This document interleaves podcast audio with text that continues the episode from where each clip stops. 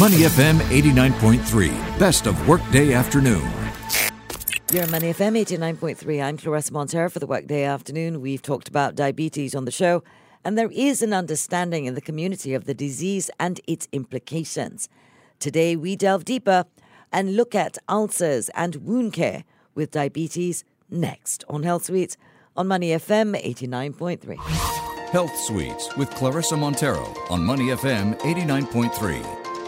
Good afternoon and welcome to Health Suites on Money FM 89.3. I'm Claressa Monteiro for the Workday Afternoon. Joining me on the phone to give us a better understanding of wound care for ulcers in patients with diabetes and how doing it right decreases amputation rates significantly is Dr. Francis Wong, consultant, Department of Orthopedic Surgery, Sengkang General Hospital. Doctor, welcome to the show. Hi, thank you very much for the invite. Good afternoon. Absolutely, my pleasure. You're always invited. Um, what is a diabetic foot ulcer? So, a diabetic foot ulcer, I mean, the ulcer is actually a skin defect over at the foot itself, um, i.e., the, the, the foot itself has lost its skin or even the surrounding tissues and the muscles.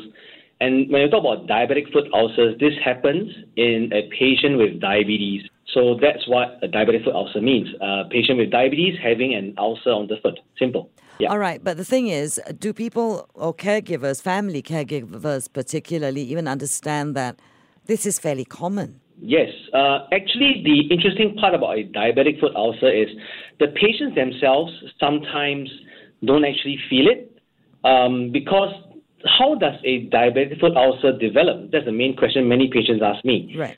So there are three main issues of di- patients with diabetes, and we all know diabetes is such a common condition in Singapore. Mm-hmm. Now, and a diabetic foot ulcer is actually a complication or the implication of long-term uncontrolled diabetes.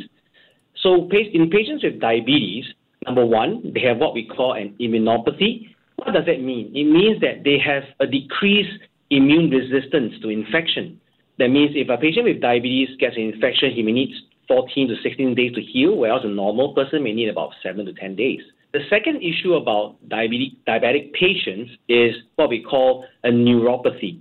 Now, this is very interesting, and this affects the patients for diabetic foot ulcers. In the neuropathy, the patients with diabetes have nerve damage. So, therefore, their feet can't really feel any pricks or pain. And the last thing is that patients have what we call vasculopathy, whereby they have poor blood supply to the feet, and therefore their wounds heal very slowly. Now, with the tri- with the triad of these three factors, all right, the patients normally don't even feel it because they have nerve damage, isn't it? And sometimes, and they just thought, oh, I got a small cut in the, um, in, in the base of my foot, it will heal, but it doesn't heal. And because of that, and it gets infected easily, uh, by the time they, the caregivers notice it, they actually come in with maybe fever or even finally some pain on the foot, but it's actually quite severe. Right. And the problem, of course, is because they don't feel it, it it's the caregivers don't know to necessarily look for it unless they are medical caregivers. So, what causes the development of foot ulcers?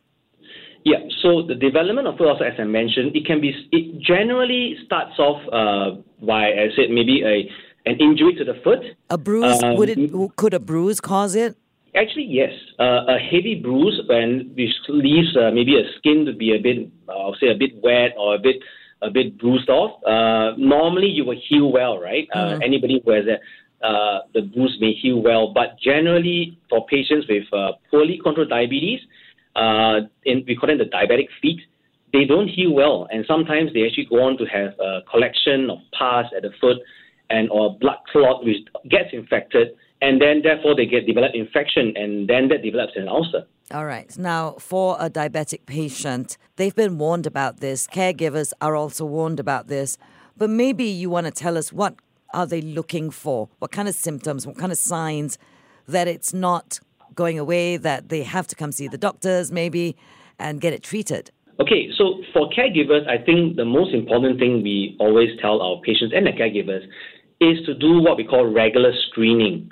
Um, this has been taught uh, by, I mean, in the polyclinics or in the GP clinics. Uh, we actually educate our patients In Sengkang General as well, we have a outstanding podiatric department that runs uh, regular screening for all our diabetic patients.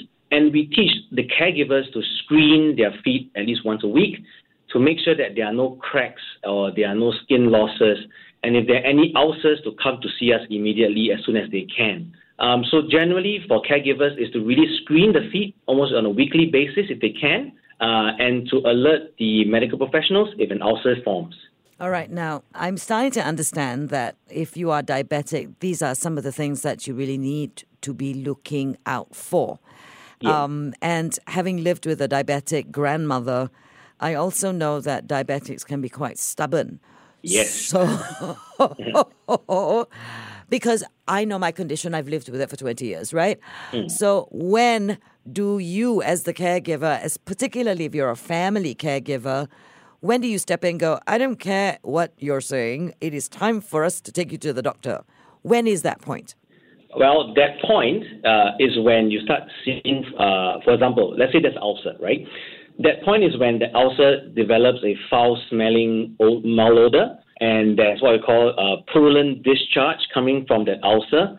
And also, uh, the area is all very red and very swollen. And if your grandmother says, "Look, it's starting to feel a bit painful and heavy," I think this is where, yeah, you have to tell her, no, I don't care, you're coming to the hospital because there's probably a, quite a bad infection of the ulcer and it has to be treated promptly because if not uh, well, she might lose her feet. Shouldn't we get her in there earlier than that? Of course. So therefore, if that if that that's the reason, right? So if there's an ulcer already, a lot of patients are quite stubborn. You're right. Uh, but we understand why because this is a is is is they don't feel the pain initially. Right. Uh, um. So they just say, ah, it's okay. I, I, it's not painful. I, I I can just live with it. So what we are trying to do here in Sengkang is we have to we educate our patients that look if there's ulcer, okay, uh, you should come and see us uh, as soon as you can. Mm-hmm. Uh, well, yeah, she may say maybe tomorrow. One day or two is fine but it should be seen promptly in a couple of days by a medical professional. So in Sengkang General, we have a multidisciplinary team that includes an orthopedic surgeon like myself and my colleagues.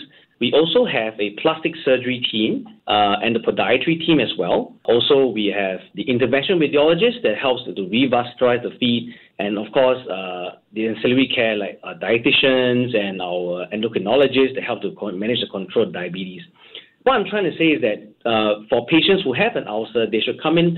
Uh, I wouldn't say immediately, but at least uh, promptly to the hospital or at least to a medical professional that will then treat their ulcer in a holistic fashion. Okay. So, in other words, don't actually, although you're saying, yeah, by the time it gets to this point and, you know, it's starting to hurt and all that, definitely come in. But earlier is better. Of course, exactly. Earlier the better. The smaller the ulcer, the easier to treat.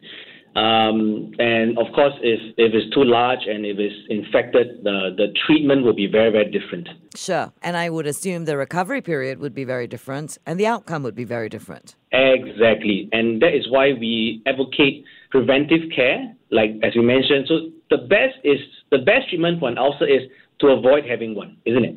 Right. So that's where the regular screenings are important. A good footwear as well is very important, and these can be uh, advised to, uh, to to the patients uh, by a multidisciplinary team like uh, what we have here uh, by our podiatrists who actually prescribe uh, quite diabetic foot-friendly shoe wear for our patients. Yeah. They're ugly. Yeah, but they are safe. um, the the thing is sometimes well they they there are actually better uh, quality ones coming out, or better aesthetically looking ones coming up as well uh, we understand the fact that yeah, a lot of them will say that they are big and bulky, right? Mm-hmm. And they, they, look like uh, McDonald, Ronald McDonald shoes, right? I mean, right. that's what they, exactly right. So that's what it is. Uh, but however, we uh, so that has improved a lot. Uh, so actually, uh, we actually have much better looking shoes that we have uh, in, in Sengkang as well. Uh, that we prescribe to patients now, uh, which they can use to work and they can use it to ride their motorcycles and you know drive their cars as well. Yeah. All right. So this is part of preventive um, care. What else can we do? What are some of the ways that we can prevent the development of foot ulcers other than wearing McDonald's shoes? so the okay, so the first things first, right? Uh, I think we can't get away from diabetic control. Let's just be very clear. As I mentioned, the diabetic foot ulcer is a complication of long-standing uncontrolled diabetes. So the prevention number one is to keep the diabetic control good, uh, and therefore for all patients who have diabetes, we urge them to make sure they have their medication on point, they have their diabetic checks, their HbA1c or the glycated hemoglobin is in a well controlled range. So that's number one. So to have that, right? To have that. Number two is surveillance. So after a good diabetic control, the second thing is surveillance. So always, always check the feet on a regular basis, and to be taught how to check for the check the feet for any cuts or any suspicious signs of impending ulcer. And of course, then number three is of course we talk about footwear to make sure that uh, when you are uh, going out and you're walking, the footwear is the correct one, uh, and it is cushioned and it protects the feet from abnormal pressures. So these are the three main things we will just tell patients on a very basic level. Yeah. All right. Now, how can these complications, such as um, amputations, occur? Yes. So as I mentioned just now, right, in the same situation of your grandmother, if let's say that she really doesn't want to come to the hospital until it is all is very bad, the, if there's there's a lot of pus coming out, she's developing a fever, she's getting drowsy. This is the problem that we face most of the time because patients won't come in until uh, you know when it's quite bad, right?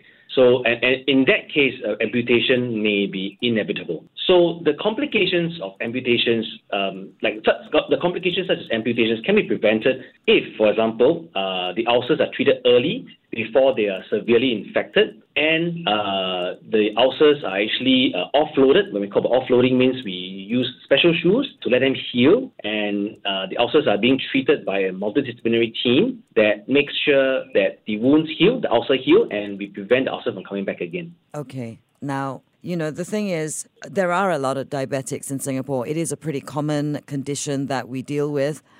Foot ulcers also can develop very easily in diabetics. How common at that point are amputations and how avoidable are they if um, our diabetic family members aren't so stubborn? Yeah, so this, this is something that we always face. Uh, I mean, we have to, first of all, they are very common. I'll just put it blatantly that I think many uh, public hospitals will see these patients on a daily basis in the emergency department.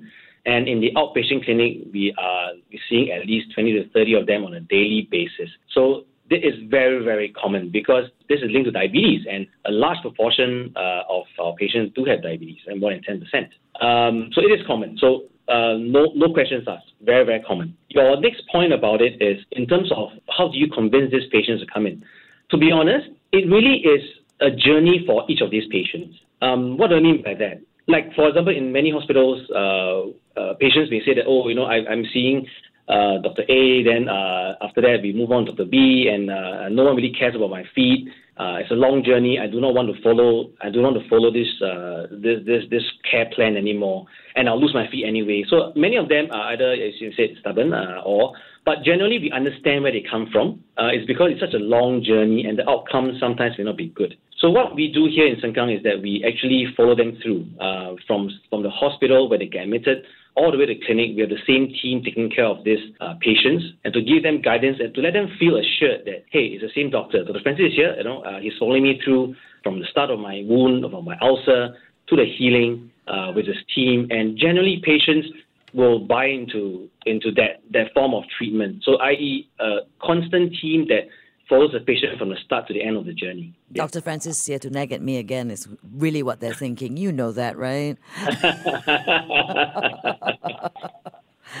what are the surgical options then for foot ulcers? When is surgery the only option, really?